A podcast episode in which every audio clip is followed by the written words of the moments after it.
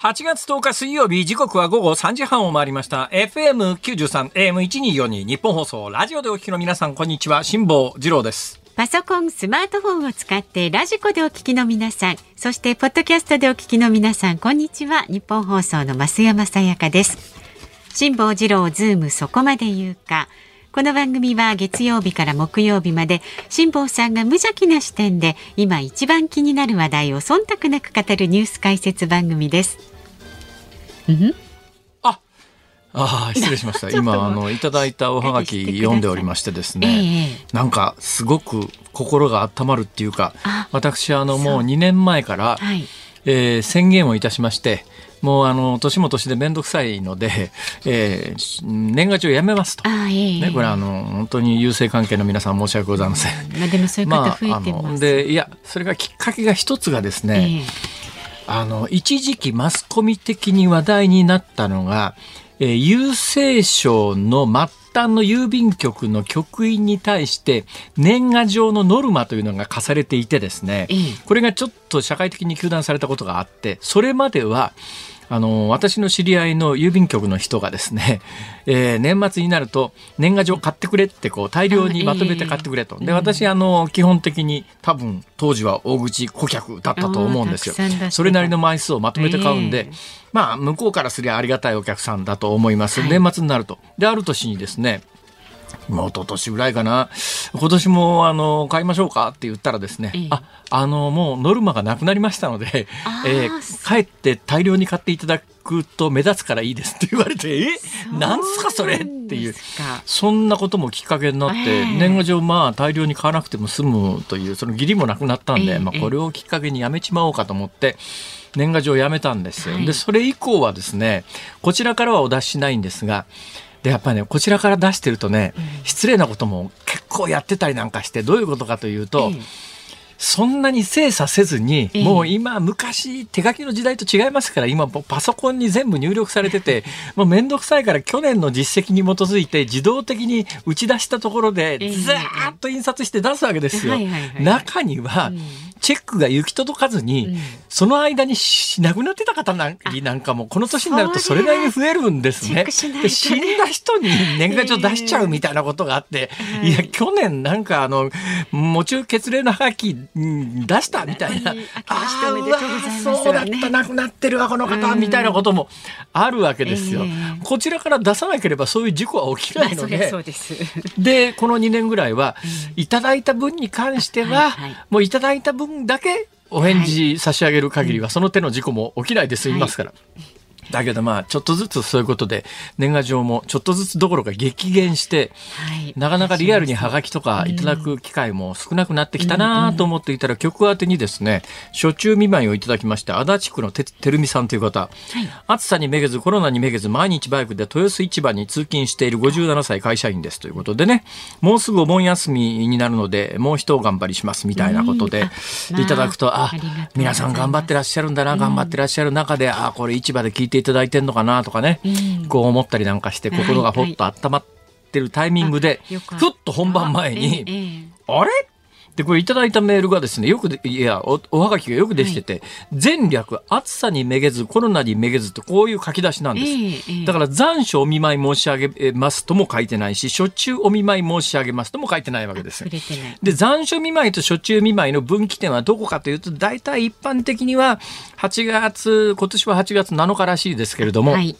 立秋というやつですね。暦の、この暦の上で、こっから秋ですという、秋が経つと書いて立秋ですね。で、8月7日なんですよ、今年は立秋がね。で、8月7日以降は、えー残暑見舞いというのが、まあ一般的な社会常識としてありますよね。それまでに出すのは初中見舞い。8月7日、今年は、えー立秋なんで、立秋以降出すのは残暑見舞い。だから、このタイミングでもし出すとするならば残暑見舞いなんだけど、でね今いただいたハガキ見てみたら、初中見舞いとも残暑見舞いとも書いてないわけですよ。ああ、なるほどね、と。これならもう、あの、8月7日をまたぐ微妙なタイミングでも OK なんで。そうですね。あよはいく考えて、えーお出しいただいてるな、ありがたいな、とかね、ねえ思いながら、本当にね。えー皆さん、もうあと2日で夏休みですよって言いそうになるんですよ。それ私で、今日、今日と明日2日やれば夏休み。で、それは私の個人的事情で、もう辛抱権の本番直前にですね、ナイツさんの番組を聞いていたら一番最後で、明日はあのお休みです。え？ナイツさんの番組明日休み？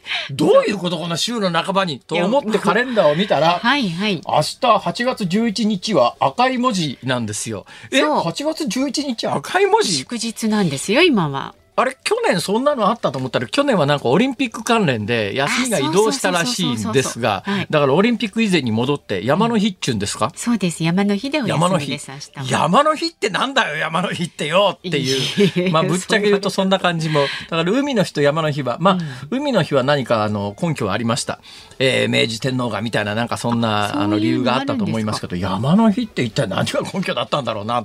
多分ねこれ聞いても100人に聞いて99人は分かんないと思いますよ。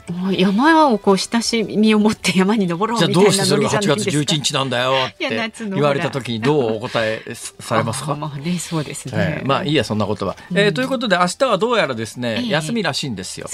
ということはいいですか？ということは、はい、その翌日12日のえ金曜日は平日ですかここ、はい、一応は。そうです。でもいつからお盆なんですかね？まあ、えっ、ー、と、11、12、13とか14とか。ということは、あさっては平日、カレンダー上は平日なんだけれども、多くの会社ではあさって金曜日12日は休みのところが多いっていうことですか？多いですね。つまり、明日11日から実質夏休み、お盆休みが始まるというところが多いわけですね。はい、はい ちょっとだからね辛坊さん。はなんすか？いいじゃないですかこうやって。そういうことか。お話して今やっと分かった。何ですか？あのね、はい、今年の夏私夏休みハワイ行くとだいぶ前に申し上げて、うん、でこうスケジュールを立てた時に、うちは私の都合で言うと明日まで仕事じゃないですか。うん、でうちの子供はもう社会人2人なんですがそいつのうちの1人がですね、はい、金曜日なんか12日カレンダー通りで仕事だみたいな話になってて。となるとうち家族全員で動けるのは13日の土曜日からなんですよ。ということで13日の土曜日発の便を飛行機探したら、い、っぱい空いてたんです。まあ一つにはもちろん今年はコロナという特殊要因がありますが、コロナという特殊要因だけじゃなくて、うん、休み取って夏休みに海外とか行こうという人は、うん明日明後日に出発しちゃうわけですね。そうですね。下手したら例えば今日の夜とかね。ですね。うん、だから13日っていうのは、うんまあ、空いてるということなんで、それでもまあ、あの、お盆、コロナがなくて、えー、あの、夏もお盆の時期のな、えー、あの、交通便がいっぱいいっぱいで、うん、料金も3倍とか5倍とかみたいに、うん、夏になるとなるじゃないですか、はい、今年はそういうわけでもないんですね。うん、というのは、まあ、カレンダー的に、そうか、土曜日っていうのは、お盆の始まりじゃないんだ。私、なんとなくね、土曜日がお盆の始まりだと思ってたんで、なんか、土曜日よく取れたなと思ったんですが、こうやって改めてカレンダーを見ると、世間的には明日ぐらいから休みのところが多いわけですから、じゃあ今日でも実質お仕事お休みという今日だけ働けば OK という方がいらっしゃるわけですね。けれども、そんないちいち自分だっていろんなところで得してるんですから、そんな。もう皆様、頑張りましょう。あと数時間です。あと数時間頑張れば、明日から楽しいお盆休みが。ね、そういう方多いと思いから。楽しいかどうだろう。人によるか、うん、はい、まあいろいろですねえ皆さんぜひ楽しんでください。そうそう。海山の事故にはどうぞご注意ください。暑さに気をつけて海山舐めちゃいけません。あ本当そうですよ。本当に。あの海はですね離岸流というのがありますから、うん、離岸流気をつけてくださいね。離岸流？離岸流知りませんか、うん、え離岸流離れたところの。離れる岸の流流れと書いてですねこれ割とね見通しの利くすらーっと綺麗な海岸線、まあ、イメージで言うと九十九里浜みたいなところをイメージしていただけるといいんですが、あの波が押し寄せますよね、はい、波って沖からどんどん押し寄せますよね、ふっと疑問に思ったことないですか？あんなに沖から波が次々押し寄せてくるということは、うんどんどん波が溜まっちゃうじゃんって思いません？まあ、うん、そうですね。ね？だけどあれたまらないんですよ。はいはい、たまらないのはどういうことかというと、うん、どんどん沖合から波が押し寄せ、打ち寄せますよね。はい、海の中に流れがでできて戻るんです。あ流れるそうですね。だってあの押し寄せる一方だったらどんどんどんどんあの海岸線に水が溜まってきますけどたまらないですよねこれは。どうしてたまらないかというと波が押し寄せてきたやつはあの見えない海の中に流れができてそれが結構猛烈な勢いで海の中に川みたいなものができてそれが岸に対して直角に沖合に向かってものすごい勢いで流れてるんですよ実は。で、海岸線こう泳いでて、その離岸流、それが岸を離れる流れ、流れ、離れる岸の流れって書くんですけども、押し寄せた水、水が、あの、帰ろうとして、海の中に川ができていて、それに巻き込まれると、一緒にね。一瞬で一気にぐーっと沖合に流されていくんです。これはね、もう、あの、離岸流ハマった人でないと、その恐ろしさわかんないですけど、ハマると、あの、え、岸がどんどん遠くなって、ものすごい勢いで沖合に流されていくって、あれどうして、どうして僕は流されるのっていう、ええそういう、これが離岸流。これが恐ろしいんですけど、はいこれがね、見通しの利く綺麗な海岸線にありがちなんですよ。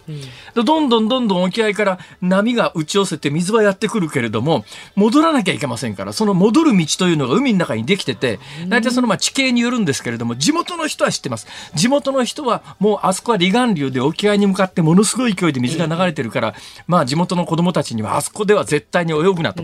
子供も小さい頃からそこで泳いでると、あそこへ行くと足取られて一気に沖合に流されるからってわかるんだけど、そういうの知らずにポッとその海水浴たまたま行った海岸線で入ったところで離岸流に巻き込まれると一気に沖合連れてくる。でこれはもうアドバイスなんですけどもそういう時に離岸流に逆らって泳ごうとしても無駄です。激流に飲まれてるようなもんですからそんなもんとてもじゃないけれども、ええ人間の泳ぐ力で離岸流になんか逆らえないんです。ええじゃあ離岸流に巻き込まれたなと思った時には、えー岸に平行に泳ぐんです。ああつまり岸に逆らってですね、岸に向かって泳ごうとしても無駄なんですよ。押し流されちゃうんで。で、岸に平行に泳ぐと、要するに海の中に川みたいなものができてるんで、その川から外れれば、離岸流から外れるということは、まあ、川から岸辺に上がるようなもんですから。だから、もう流れに逆らっと泳ぐんじゃなくて、流れに対しては垂直ですね。はい。だから、まあ、岸に対して平行に横に泳ぐんです。そうすると、離岸流から離れた瞬間に、流れが止まりますから。はい。そうするとまああとはゆっくり帰ればいいだけの話ですから。この知識が一般の人にあると多分ねリスナーさんでもあの海で、えー遊んでらっしゃる方はご存知だと思いますが、今目の前の増山さんが知らないということは世の中には知らないお母さん方もいらっしゃると思いますんでね。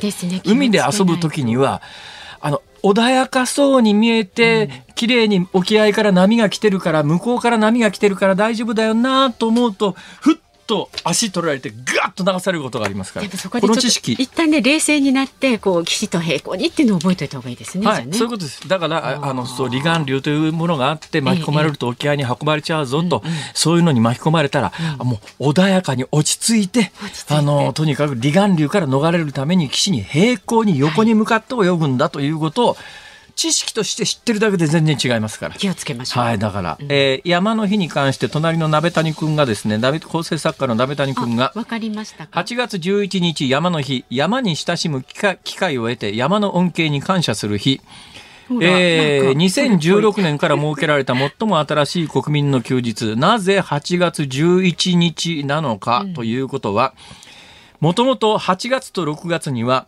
えー祝日がなかったので6月か8月に祝日を作りたいと。合理的なねはい。それで大体、うん、お盆休みっていつもこの時時期なので、うんお盆休みに1日くっつけて、長期の休みを作ってやろうということで、どうも8月12日か11日か議論があったらしいんです。ええええところが8月12日は、あの、日光123便、ジャンボ機墜落事故のあった日、で、慰霊の日なんで、この日が慰霊の日なので、うん。8月12日を下げて、8月11日と。うん。いうことになったらしいです。山に親しみましょうっていうノリじゃないですかやっぱり。いや、だからそれ山の日だから山に親しむのは当たり前じゃないですか。いやいや何を言ってるんですか？でもねはい、いうことで。山出かける方はいお山も気をつけてくださいね。ははいい。あの、夏山だからと思って油断するとね、高い山は恐ろしいですからね。そうそうそう。まあ300メートルぐらいまでの山なら大丈夫ですけど、はい。やっぱ1500超えるとね、ちょっと危険ですから。うんはい、気をつけてください。はい1000メーターぐらいまでだったらまだ夏だったらハイイキングで登れますけどね。あ、そうですか。そう、辛坊さん山登りもするんです、ね、私、奥武蔵の山全部登りましたから。中学高校時代に。私、中学高校時代、変な中学生、高校生でですね、休みになるとリュック背負ってですね、一人で奥武蔵の山を歩いて、まあ、ほぼほぼ奥武蔵の山全部登ってます。はい。冒険大好きだったんですね、若い頃からね。は？そうですね。若い時山でなんでか大人になってから海になっちゃいまして、はい、次どこ？谷？まあいいやまだまだ行く気ですね。はい、株と為替の値動きです。今日の東京株式市場日経平均株価続落しました。昨日と比べて180円63銭安い。2万7819円33銭で取引を終えました。世界的な半導体需要の減速懸念を嫌気し売りが優勢となりました。ただ高決算を発表した銘柄に買い注文が入って相場を下支えしました。為替相場は現在1ドル135円ちょうど付近で取引されています。昨日のこの時間と比べますと10銭ほど円安になっています。さあズームそこまで言うか。この後は昨日から今日にかけてのニュースを振り返るズームフラッシュ。4時台には月1レギュラーです。第一生命経済研究所首席エコノミストの永濱利廣さんお迎えいたします。足元の景気につきましてさらには内閣改造についても解説してもらいます。番組では今日もラジオの前のあなたからのご意見お待ちしております。メールは zoom zoom アットマーク一二四二ドットコム。番組を聞いての感想はツイッターでもつぶやいてください。ハッシュタグ漢字で辛坊治郎。カタカナでズーム。ハッシュタグ辛坊治郎ズームでつぶやいてください。で今日もお送りしますズームオンミュージックリクエスト。お題は。冒頭で本来お話しすべきことを完全に失念しておりまして お話をいたします。実は8月13日、えー、土曜日からはい、だからまあまさにお盆ですね、いつからお盆かというさっきの議論はありましたけども。8月13日から28日日曜日まで。えー、っとですね。バーチャルマーケット2022というのが開幕です。これは何かというと、はい、インターネット上で、まあいろんなものを売ったり買ったりするようなそういうものだと思いますが、あれ？知ってます？あのほら吉田アナウンサーが解説してたような世界でしょ？昔。あそうです、ね、そうです、だからまあバーチャルの世界でそのバーチャルマーケット2022っていうのは、はい、来場者世界一かなんかのイベントらしいですよ、うんうん、なんか100万人単位で人が訪れるという、ね、インターネット上の仮想マーケットらしいんですが、はい。はい、そのバーチャルマーケット2022にですねバーチャル大阪駅というのができて、はいはい、バーチャルはいはい知ってます？知ってますよ。あそのバーチャル大阪駅の駅に広告あるじゃないですか、ええ、バーチャル大阪駅の柱にですね辛坊治郎ズームそこまで言うかこの番組の広告が大きく掲載されて。あそうですかまあ、はっきり自分で喋りながらよく分かってないんですが、え？ー、そのバーチャルマーケット2022というところ行ってバーチャル大阪駅っていうのを行ってその大阪駅の中をうろうろしていただくと柱にこの番組の広告が出ていると。辛坊さんの顔が大きく出てますということで今日のズームオンミュージックリクエストの,、まあ、ああのお題というかですね、はい、えー、自分の広告が柱に出ていた時に聞きたい曲。自分の広告が柱に出ていた時に聞きたい曲、これ驚くでしょうね。ズームアットマーク一二四二ドットコムまでお寄せください。お待ちしております。ニッポン放送ズームそこまで言うか。このコーナーでは辛坊さんが独自の視点でニュースを解説します。まずは昨日から今日にかけてのニュースを紹介するズームフラッシュです。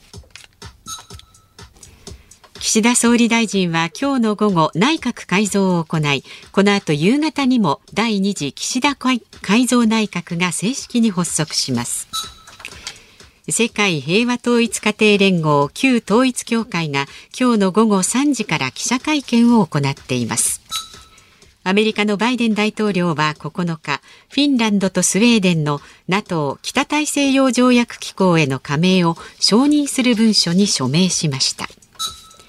インド洋のシーレーン海上交通路の要衝に位置するスリランカが寄港予定の中国海軍の船に関し到着の延期を求める異例の要請を行いました。深刻な経済危機下にあるスリランカはインドに資金の援助を求めておりインド側の懸念に配慮したとみられます。イギリスの調査会社コーンウォールインサイトは9日イギリスの一般家庭の光熱費が来年初めには平均で年4266ポンド。日本円でおよそ70万円と1年前の3倍を超えるとの予測を発表しました。ロシアのウクライナ侵略などの影響でエネルギーの卸売価格の高騰が続くほか電力やガス会社の破綻回避に向けてイギリス当局が料金の上限規制を緩和するためとみられています。カリブ海のドミニカ共和国で9日地下鉱山の落盤で閉じ込められていた男性作業員2人が事故から9日ぶりに無事救出されましたニューヨーク・タイムズの電子版は8日 FBI 連邦捜査局が行ったトランプ前大統領の別荘への家宅捜索について大統領退任後に機密文書をホワイトハウスから持ち出したことと関係しているとみられると報じました。厚生労働省は新型コロナの感染拡大の影響で休婚した人向けの特例貸付金と給付金について申請期限を8月末から9月末までに1ヶ月延長すると発表しました。新型コロナの変異株オミクロン株に対応したワクチンについてアメリカのモデルナが今日製造販売の承認を厚生労働省に申請しました。アメリカのファイザーに続いて2例目です。総務省は昨日1月1日時点の人口動態調査を発表しました。東京、埼玉、千葉、神奈川の1都3県の日本人は前の年と比べておよそ3万4千人減少の3561万115人で記録が残る1975年以降で初めての減少です。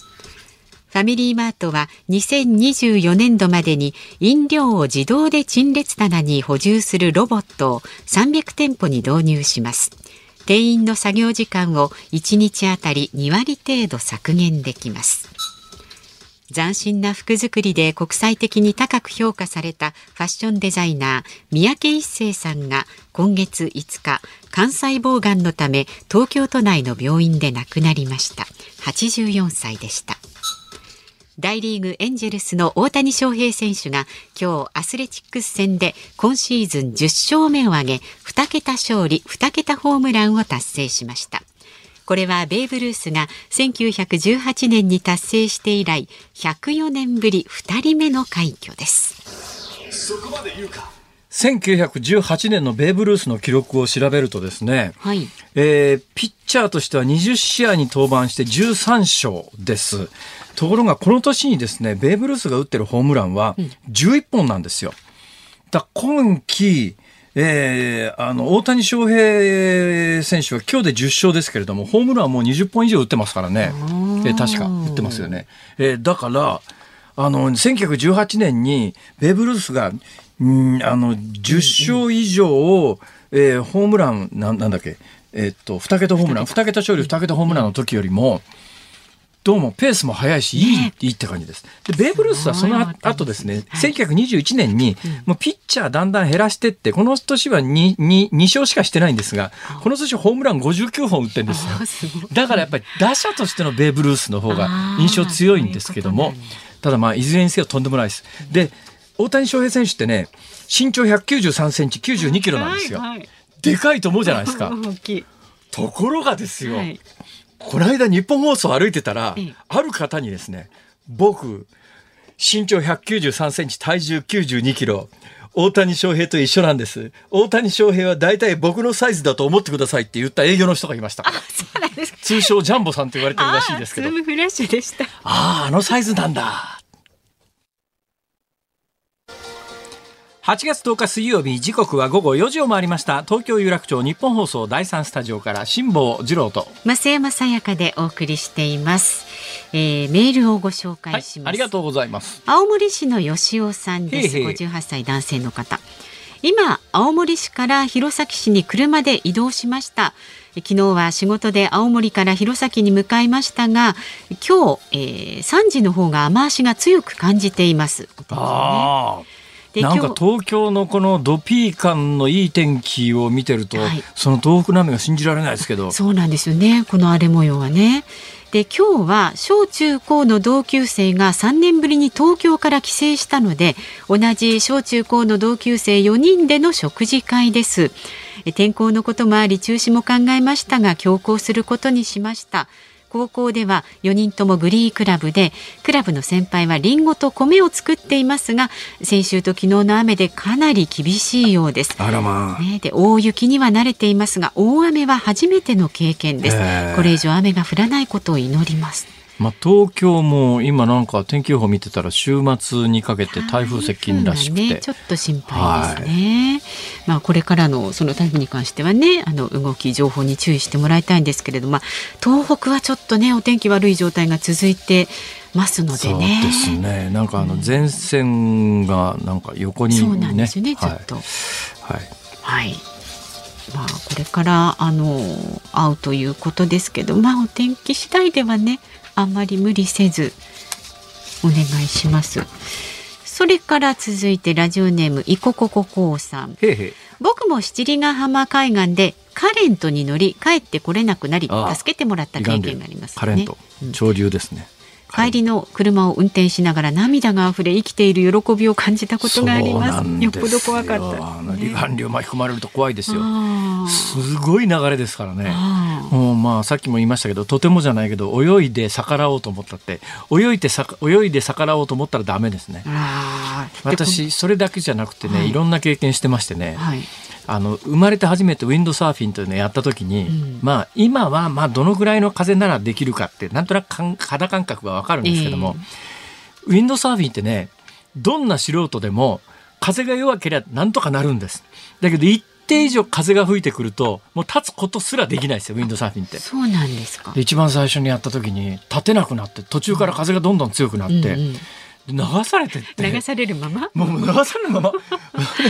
立ち上がれてコントロールができりゃ、はい、ヨットと一緒で風上にある程度の一定角度でも風上に進めますんで、はいはい、戻れないということはないんですが、うん、立てないと話にならないんですよ。立てないともう潮流と風に流される一方でもうみるみる流れていってで立とうとすればするほど体力消耗して余計立てなくなって最後はもうなんか息ぜいぜい吐きながらウィンドサーフィンのボードの上でですね横たわってあこれはダメだ。これも絶対無理だいやほいであの上を見たら太陽ギラギラしててですね、はい、ああ俺が生涯最後に見る光景はこの光景なのかと思ってたら、はい陸の方で双眼鏡で見てた人が気が付いて、レスキューで助けてくれます。その人命の私生涯レスキューで助けられたことが何回あんねんっていうぐらい。本当ですね。確かに。本当に皆さんご迷惑をおかけして申し訳ございません。あれですよ持っている男ということですよ。えー、助けてもらえたということですから。違うような気もしますが。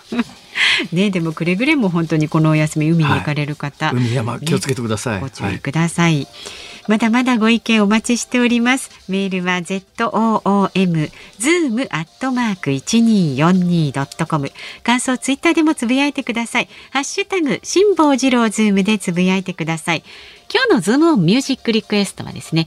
自分の広告が柱に出ていた時に聞きたい曲です。なんでそんな話になったかというとこの週末13日土曜日からですね、えー、バーチャルマーケットでしたっけ、はい、なんかそういうやつが始まりましてそこでバーチャル大阪駅というのができましてそのバーチャル大阪駅の駅の柱にこの番組の、うんだけどそのバーチャルとはいえ大阪駅の駅の柱にこの番組ってこの番組カントローカルが原則の番組じゃないんですかね。だけど全国からだってそこ行けるわけですか？ら簡単に大阪のね海外。東京からでも、ね、東京からでも大阪駅へバーチャル。実際に行こうと思うと人混みに巻き込まれたり、うん、コロナ感染したりしますけどバーチャルで家でこもって一人でやってる限りはそのリスクもないですから。アメリカからでもどこからでもこうあそこに辛坊さんのポスト見にバーチャルの大阪駅行っていただくと、ちょっと柱に注目していただいて、うん、一つ一つ柱を点検していただくとそのうち、えー、私の番組にぶち当たると。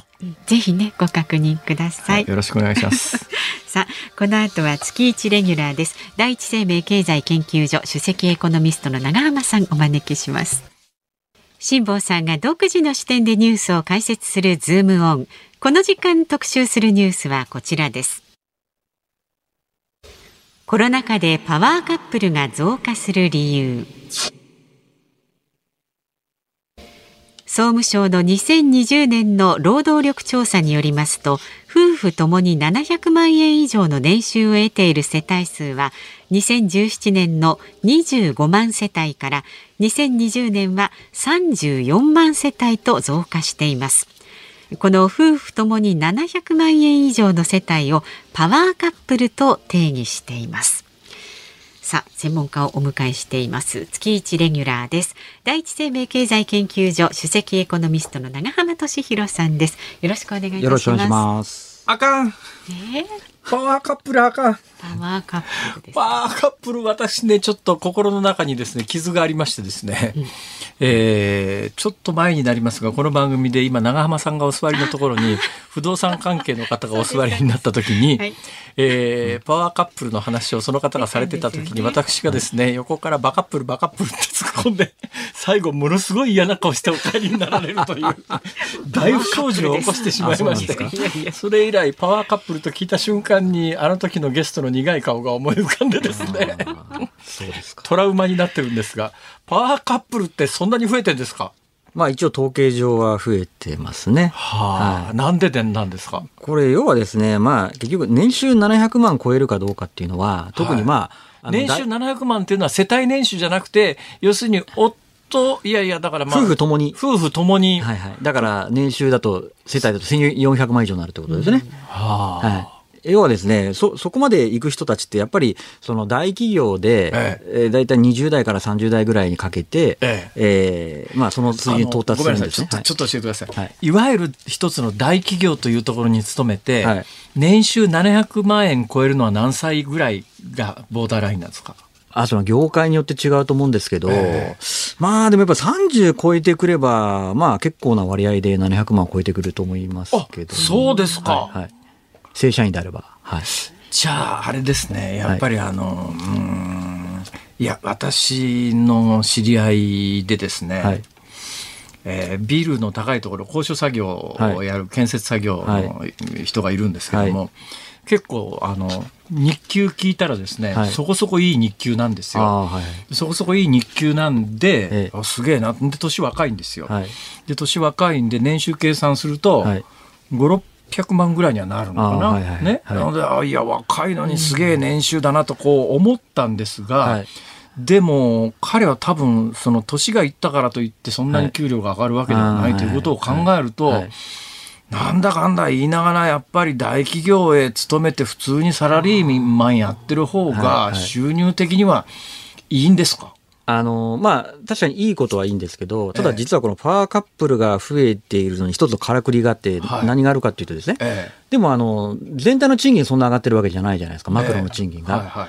ただ、そのマクロの賃金をですね、あの、年齢階層別に見ると、実は全体が下がっているのはなんでかっていうと、40代、50代の、まあ、もともと水準の高いサラリーマンのお給料が減ってるで。昔はね、はい、昔はなんだかんだ言いながら年功序列で、ね、もうあの仕事ができなかろうとなんだろうと、ね、あの後輩に疎まれようが、あのなんだろうが、とにかく会社にへばりついてりゃ、はい20代、30代、40代、50代、まあ、50代でも昔からやっぱり50代、55過ぎると給料伸びないし、逆に下がったりするっていう慣例はありましたけど、はい、でもやっぱ50代半ばぐらいまでは、はい、まあ、鼻くそほじってても一定の割合で給料上がるってありましたよね。はい、そうですね。だそれは今、あんまなくなってきていて、逆に言うと、今、20代、30代だけで見ると、給料結構上がってるんですね。え、そうなんですか？上がってます、上がってます。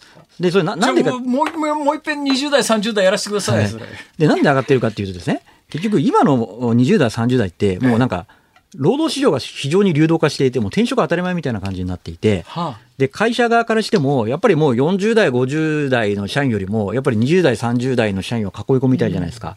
うん、なので、今若い人たちのお給料って実は増えているので、まさにそういった人たちが年収700万ぐらい夫婦で超えてきていて、そこの人たちの世帯の,、あの割合が増えてきてるっていう。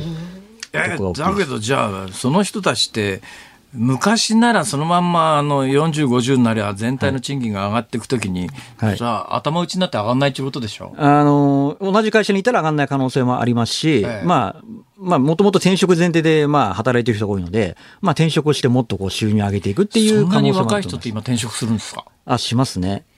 はい。もうあの、私もびっくりし、まあ実は私の、えー子供も今大学生2人なんですけど、えもう上の息子なんていうのはもう、はい、そうですね。もう転職前提で会社入ってますね。そうなんだはいはいだからもう我々が就職すること頃って、まあ就職っていうのは就社って感じだったと思うんですけど、ええ今の若者はし、本当完全に就職って感じですね。我々の頃はとにかくね、もうあの、大、だから、大学その3年4年、まあ私の時はもう大学4年の10月でしたけれども、あの、就職の試験の解禁が遅かったんでね、時期的に。まあ大学4年の10月にやっぱものすごいプレッシャーですよ。だってどこに入るかで生涯決まりますからね。で今、逆に大学3年4年もそんなにプレッシャーないってことですか？みたいですね。なんか第二新卒とかもすごい採用活発ですし、はい。でも最近あれですよ、もう結構、その、まあ、シニアに近い方になってきても、ええ結構転職市場活発ですよ。それこそ、この前、私の一個上の先輩、転職しましたし。それは第一生命経済研究所だからでしょいや、そんなことないと思いますけど。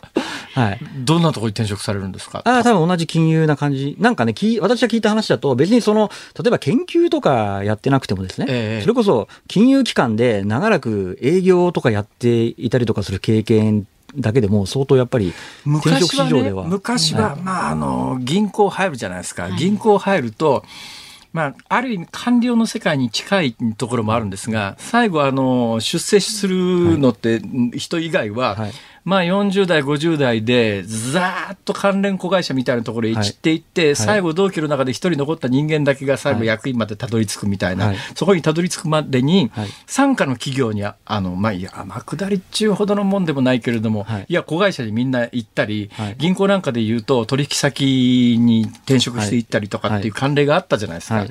どうなんですか、今そういうのって？あ、まだ、なんかね、銀行さんなんかではあるみたいですね。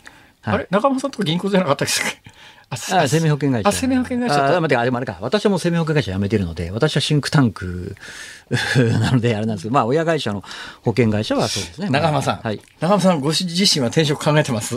あ、私ですか？ええ。そんなことラジオで言えるか？あそうですね。うんまあでも、その、まあ別に今、今のね、あの、あれに、こう、あれに満足してるので、別に今すぐ転職したいと思わないですけど、うわもう半いや、それはもっといいところがあれば、考えなくもないですけど。あ、さらによく何を持っていいあのか分かんないですさっきのパワーカップルの話ですけど、はいはい。これをちょっと言っちゃ身も蓋もないっていうか、あの、一部の新聞にぶったたかれるのを承知の上で言いますけど、はいはい。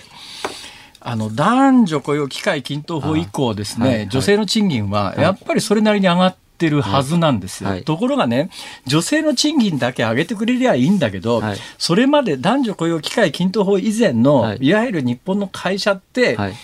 まあ、男性の社員を取りますよね。男性社員取ったら、はいまあ、生涯抱えるっていう、まあ、会社の責任みたいなものが自動的に発生するから、ええ。まあ、ある程度の年になったらはい。結婚して生活ができるだけの賃金。はい。で、ある程度の年になったら子供を学校に入れられるだけの賃金ってい。うことを、はい。そいつが出来が良かろうと悪かろうと、はい。一定割合で給料上がっていって、男性の賃金は、まあ、はい。女性の賃金はすごい低く抑えられていたけれども、はい。男性の賃金って、例えはいば40ぐらいになると、それなりの金額もらえるっていう慣例が昔はあったんだけど、はいはい。今、女性の賃金は確かに上がってきてます。すごい上がってきてる。はい。だけど、はい。女性の賃金だけ上げりゃいいんだけど、はい。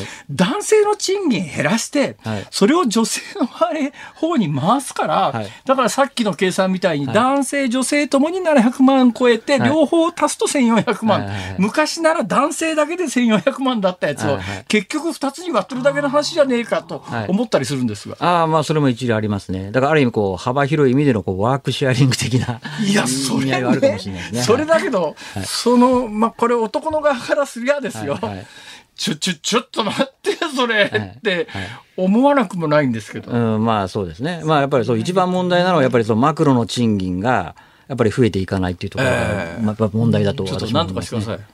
まあそれやっぱりね、経済成長がやっぱり海外みたいなこう普通にね、えー達成できないとなかなかそうならないんですそういえば、あのーさっきのニュースになってましたけど、はい。企業内物価がなんか物価はい。8. 何パーセントとかって、ああれって、はい。あのー今のところまあ企業内物価で消費者物価はそんなに上がってないじゃないですか。まあまあ企業内物価のことは。はい。どうなんですか？消費者物価にそのうち近々反映してくるんですか、いや、なかなか日本は難しい。あまあ、まず一つ言えるのが、ええ企業物価というのは、はいあの、財、物の取引だけの物価なんですね。はいはいはいで消費者物価っていうのは、物とサービスが両方入ってるんですよ。はいはいはいで、実は消費者物価も物だけで見たら、5%ぐらいも上がってるんですね。はあサービスが上がってなくて。サービスっていうのは具体的にどういうのですか？まあ、例えば、あの、わかりやすいところで言うと、宿泊とか飲食とかそういったところ、要は物のやり取りをしない取引がサービスなんですけど、はあで、それなんで上がってないかというと、ええまあ結局その、物の取引があるときってやっぱりその値段っていうのは、その、物の、いわゆる仕入れ価格とか影響するわけですけどサービスってええ今日物のやり取りしないじゃないですか。となるとサービスを提供する人の人件費の量が大きいわけですよ。ええつまりだから賃金があんまり上がってないから、あのサービスの価格も上がってないっていうところですね。賃金、そういえば最近、はい。あの、3%かなんか、はい。いえーいわゆるその最低賃賃金上がりましたよね。はいはい。まあ、私なんかの考えで言うと、考えっていうか感覚で言うとですね、はい。最低賃金を3%上げて、はいで世の中全体の賃金って上がってくるのかしらとか思うんですけど、どうなんですか？えーまあ非常に限定的だと思います。実は私、あの、今回の最低賃金引き上げのええ。経済のインパクト、個人消費どれぐらい増えるかって計算したんですけど、はい。2000億ぐらい増えるんですね。むしろね、やっぱり日本の問題って、はい。最低賃金で働いてる人がまだいるっていうね、あまあそうですね。はいはい。えあの最低賃金って本当最低なわけいやそうで、ですそうです。ね、はい。これ限界点の最低じゃないですか、はいはい。だけどその最低賃金で働いてる人それなりにいますよね日本いって。ますいます。はい。これなんとかならんのですかこれ？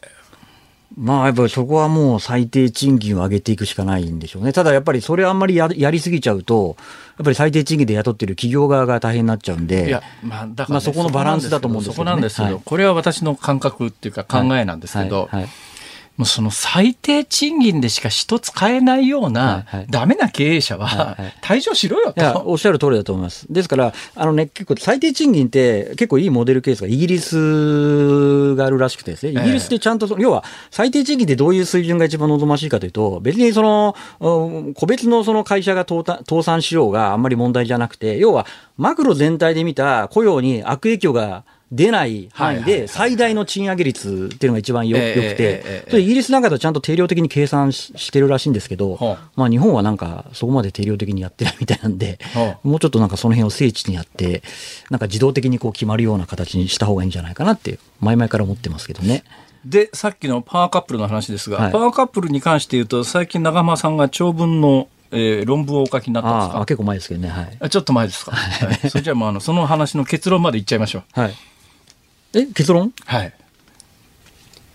パワーカップルパワーカップルなんか結論？いやいやあ、どうかするわけ？い、いやいや、あのーうんまあ、要するに、ろその、パワーカップルに注目されて、こう、はい長大な文章をお書きになったはいはいはい趣旨と結論みたいなもの。あえ、これ趣旨は、いや、それこそ、あの、ある、ある出版社から、はい。あこのネタで寄稿してくれって言われたんで、分析したっていうことまた身も蓋もないですね、それ。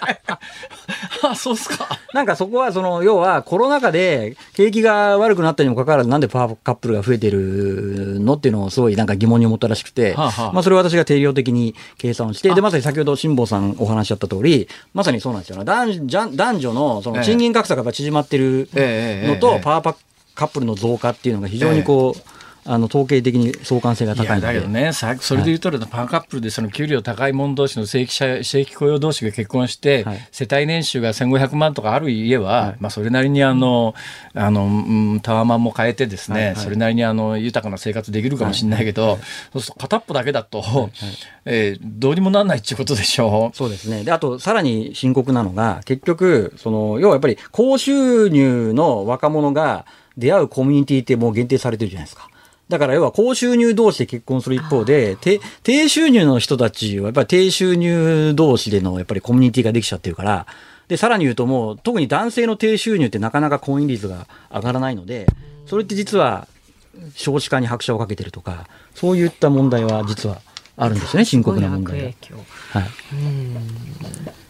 まあ、私がもうちょっと若ければここで違う質問をするんですけど、まあ、私が若ければ多分する質問ってどこ行ったらそういうの出会えるんですかっていうの。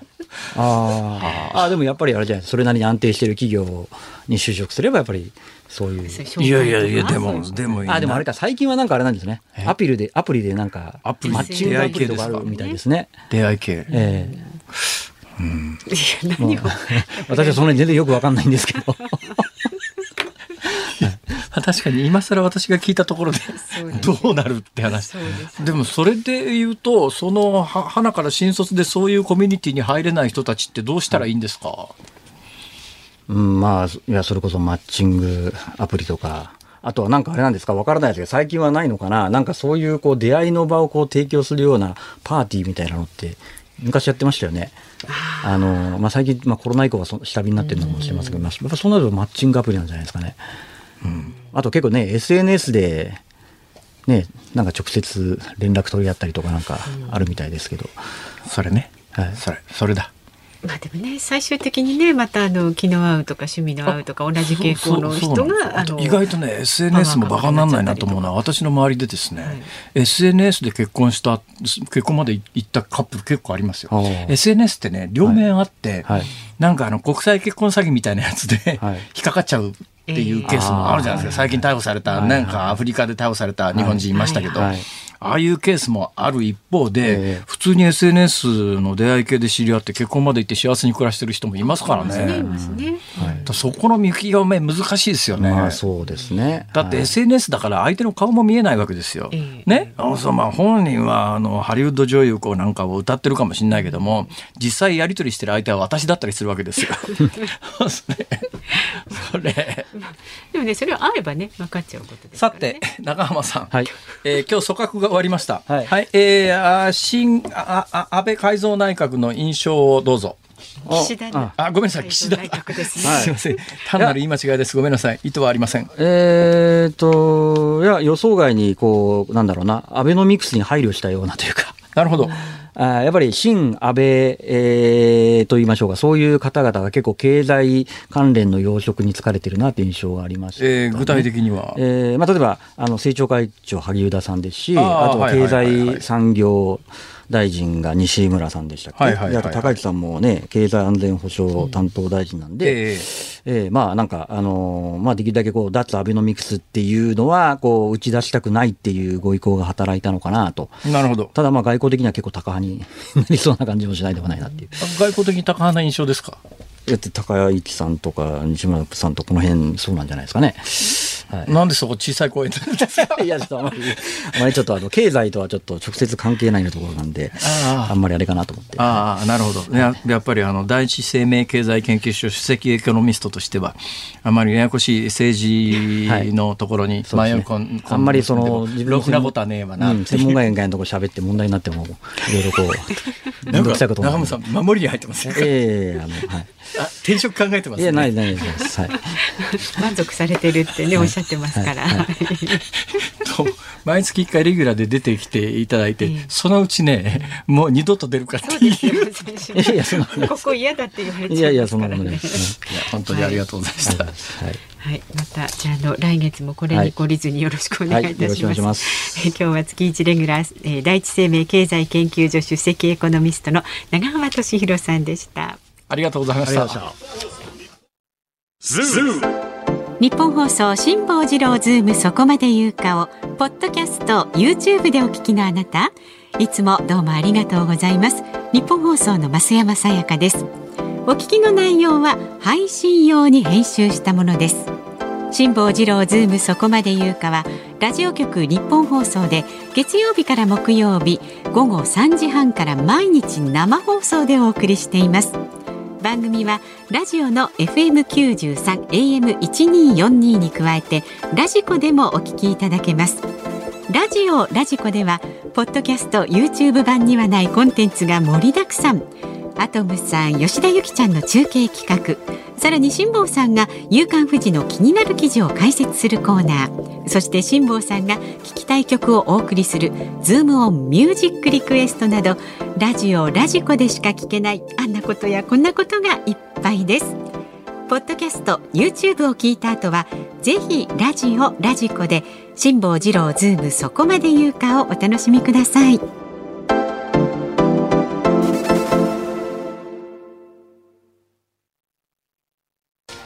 8月10日水曜日時刻は午後5時を回りました。辛坊治郎です。日本放送の増山さやかです。さあこの時間はズームをミュージックリクエストをご紹介していきます。今日のお題は自分の広告が柱に出ていた時に聞きたい曲です、えー、愛知県の一宮市から愛知の A61 助さん。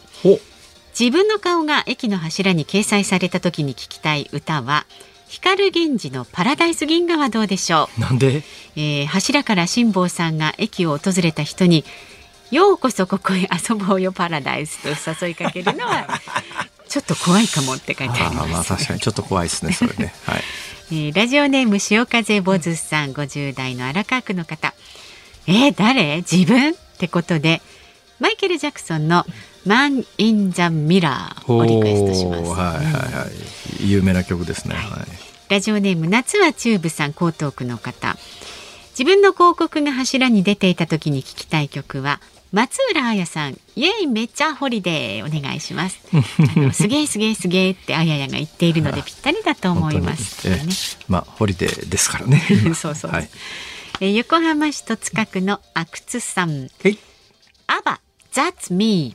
それは私。はい、その通りです。はい。え埼玉県飯能市ラジオネームナッチーさんはですね。小泉京子さん、キョンキョンの渚のハイカラ人形お願いします。どうして？ち向いててダメよ覗いちゃ突然自分の広告があったりなんかしたら恥ずかしくて周りの人たちみんなにあっち向いててほしいです。ね、まあ、見ないで、ね、まあ、まあ、そうですけども、それでは広告の意味が まあ、そうなんですよね。そうだそうだ。えー、新宿区の真夜中のマヨネーズさんはですね。はい、湘南の風の水蓮花をお願いしますと。なんで？これね、歌詞がオレオレオレ。オレオレ。っていうそれだったら例のオレオレオレオレ。だっていいじゃん。そのラインもありますね、はい、新潟県新潟市の小屋小屋さんはですね、えー、自分の広告が柱に出ていた時に聞きたい曲はリサさんの、えー、グレンゲをお願いします柱と言ったら、鬼滅の刃鬼滅の刃の柱です。うわ連想ゲームですね、それ、ね。よく考えてくださいましたよ、はい、皆さん本当にありがとうございます。はい、はい、本日のジュジュジュームじゃねえ。ズームオンミュージックリクエスト。光源氏パラダイス銀河。パラダイス銀河でいきます、はい、ようこそってね、はい、うん、お招きする意味も込めまして。じゃあ懐かしいですね。はい。パラダイス銀河エンディングにお送りいたします。さあ番組ではラジオの前のあなたからのご意見24時間お待ちしております。明日ね飯田アナウンサーの登場です。先週の木曜日は辛坊さん大阪で飯田さんがね有楽町だったんで、ええ、対面するのは、7月14日以来ですって。1か月近く、まあ、こんだけ時間をきゃ感染リスクもないだろう。いや大丈夫だと思い失礼なことを言うなよ。そうですね。はい、えー、で飯田さんのプチ情報はですね、先週の放送で新型コロナの支援物資2箱届きましたと言っていましたが実は三箱届いてどういうことそれ？です。えなんかね少なく松山さんとか一箱も届かなかったんでしょ？うちはもう来ないシステムになって以降なんで。かんないもんですねこれね。一体何が入ってたのかちょっと明日詳しく聞いてみましょう。大量に届いたそうです、はい、まあ、それねありがたいですよね。こういう時にねいただけたらね。さあ明日深掘りしてくださいえー、辛坊さん、飯田アナウンサーへの質問お待ちしております。メールは z o o m zoom アットマーク一二四二ドットコム。ツイッターはハッシュタグ漢字で辛坊治郎、カタカナでズーム、ハッシュタグ辛坊治郎ズームでお待ちしております。辛坊さんが独自の視点でニュースを解説するズームオン。今日最後に特集するニュースはこちらです。岸田総理大臣今日内閣改造自民党役員人事。岸田総理大臣は今日内閣改造と自民党の役員人事を行います。初入閣は9人で重要課題への対応が必要となる厚生労働大臣や防衛大臣に経験者を起用するなど5人が再入閣となります。さあではここでこの時間は総理官邸で取材中の日本放送畑中秀也記者そして国会で取材中の日本放送小永井和穂記者のレポートをお届けいたします。それではまず、はい、首相官邸の畑中さん呼んでみますか。畑中さん、よろしくお願いします、はいはい、よろしくお願いします。えー、この番組ではおなじみの総理官邸の日本放送のブースにおります目の前ガラス越し見下ろすように記者会見室があります。この後1時間ほど後に岸田総理大臣の記者会見がここで行われる予定です。で今回は午後1時過ぎに閣僚名簿が松野官房長官からこの記者会見室で発表されたんですがその後新しい閣僚が続々と官邸の玄関に現れました、まあ、普通はですね、えー、閣僚名簿を発表している最中といいますかこの閣僚が呼ばれた途中、呼ばれている途中にですね、えー、こういう閣僚名簿が発表されるんですが、今回はちょっと順番が逆になっておりました。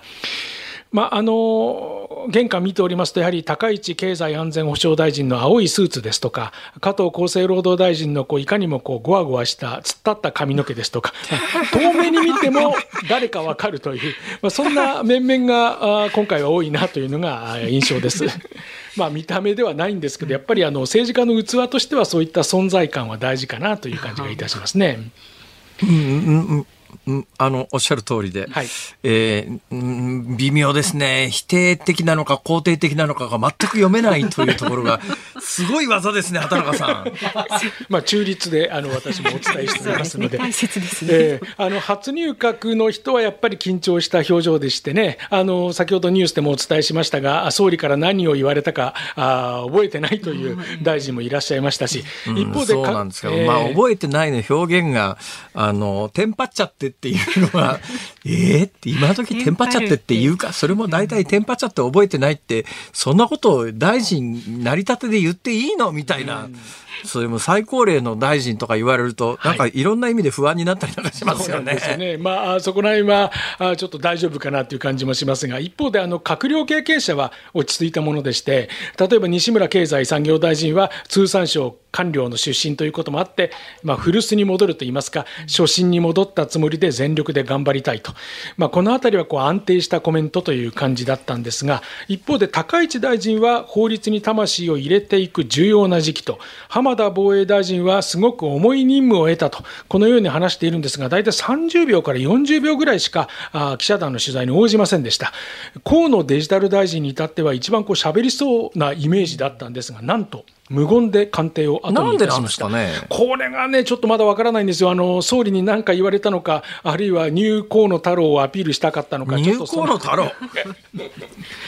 どうですか？畑中さんから見て、ええポイントはどこにありますか？ポイントですか？やっぱりあの、閣僚関係者、まあ、浜田さんですとか、あのまあ、西村さんもそうです浜田さんってこれは浜子さんの息子ですよね。そうですね。はい。まあ、あ少し面影はありますよね。ああ、浜子さんのね。はいはいはい、私、浜子さんとは若干の接点があったんで、はい。はい。今、お父さんとは、ちょっと違う上品な人ですよね。でもなんか武闘派のこうイメージは少しあの顔立ちからはあるかなって感じがいたしましたけれどもね、えー、ただまあ河野さん、まあ、夜には閣僚の記者会見も予定されておりますので、まあ、詳しくはそこでということなんでしょうけれども、えまあ、こういったベテラン組には、まあ、報道陣適当にこうあしらわれてしまったそんな感じはあります、まあ、実際は記者会見夜からということになると思います、ね、どうですか？西村さんから見て何か人事で驚いたことありました？それほど驚きはなかったですか？そうですね。初入閣9人いるんですよね、ただ、ええ、その割にはフレッシュさが感じられないというのが正直な印象ですよね。まあ、まあ、まあ、そうですね、特に何か、私も、うん、これでコメント求められたら困るよなっていう感じの夫人ではありますよね、はい、え。ー、まあ、大臣再登板組もいるということから、そういうイメージになっているのかな、まあ、あえて言えば、私はあのお盆も近いことですし、ええ、先祖返り内閣と、まあ、このように名付けたいと思っております。ね、ただあの、ご先祖様は大切にしなくてはいけませんので。それまた肯定的なのか否定的なのか、本当に。こうした経験者が微妙なボールを投げますね、畑中さん。どういう力量を発揮するのか、注目されるところですというところで、まとめとしたいと思います。まとめまでいっちゃったよ、これ。ありがとうございました、畑中さん。はい、失礼しました。はい、続いて、小永井さんですね。小永井さん、よろしくお願いします。はい畑中先輩の後にレポートさせていただきます。小永井です。今国会ですか？議事堂のすはい国会議事堂のすぐ隣にあります。国会記者会館の前に立っております。前に立って今からちょうどはいそうなんです。今からちょうど結構蒸し暑くてじりじりと日差しを感じております。邪魔しちゃダメですね。いやいやすいませんね。あの20分ほど前にですね、立憲民主党の臨時の常任幹事会が行われて、泉健太代表のぶら下がり取材が終えた後、今急いでここに向かってきたんですけれども、泉代表今回の内閣について一言で言うと、統一教会隠蔽内閣と話しておりまして、まあ、あのその後の、うん、ええええおっしゃる通りで統一教会とかなり色濃く付き合ってた人は、まあ、一部はあの自民党の役員の方に振り返ってますがいわゆる大臣の中からはあまり接点の濃い人はいなくなった感じですよね。そうですねただあの泉代表は頭隠して尻隠さずで、まあ、点検をするとか厳正に対処すると言っているものの結局関係性があった人間が大臣とか党役員にいるじゃないかと言うだけ点検なんじゃないかと語気を強めているシーンがありましたね。まあ、はい、毎回恒例組閣の後って週刊誌と、まあ、火をつけてなんかそのいろんなところ探してきてで1人2人大臣で、えー、お尻に火がついて、えー、すぐに更迭みたいなことになると内閣に与えるダメージって大きかったりなんかするんですが今回そんなことってあるんですかね？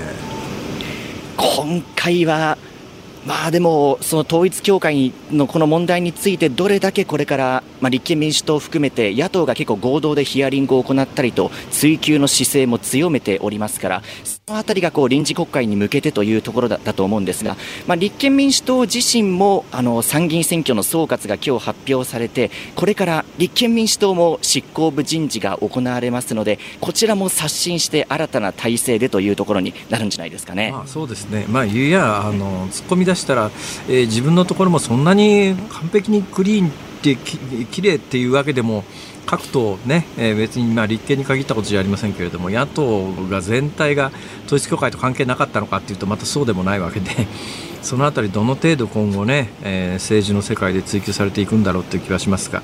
さああ、はい、えー、っと小永井さん、えー、今回の組閣および自民党役員人事についての、まあ、印象を聞かせてください。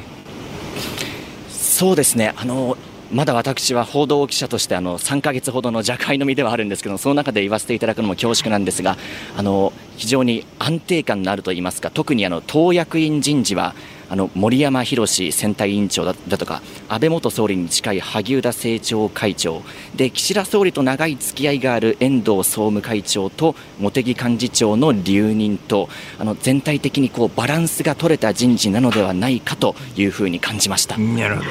なるほど、はい。うん、で冒頭の質問であのはっきり答えが、はい、あの声がクロスして聞き取れなかったんですが、えー、外で喋ってると暑くないですか？暑いです。なんかすごくあのセミの鳴く声がね背景に聞こえてますけど。そうですか、ね、ちょうどあの、ね、緊張とともに汗が滴た滴り落ちてまいりました。ちょっとあの木陰に行って涼しいとこ行って水分しっかりとってくださいあ、お気遣いありがとうございます。ご苦労さんでした。頑張ってくださいね。はい、ありがとうございました。はい、えー、小永井和穂記者でした。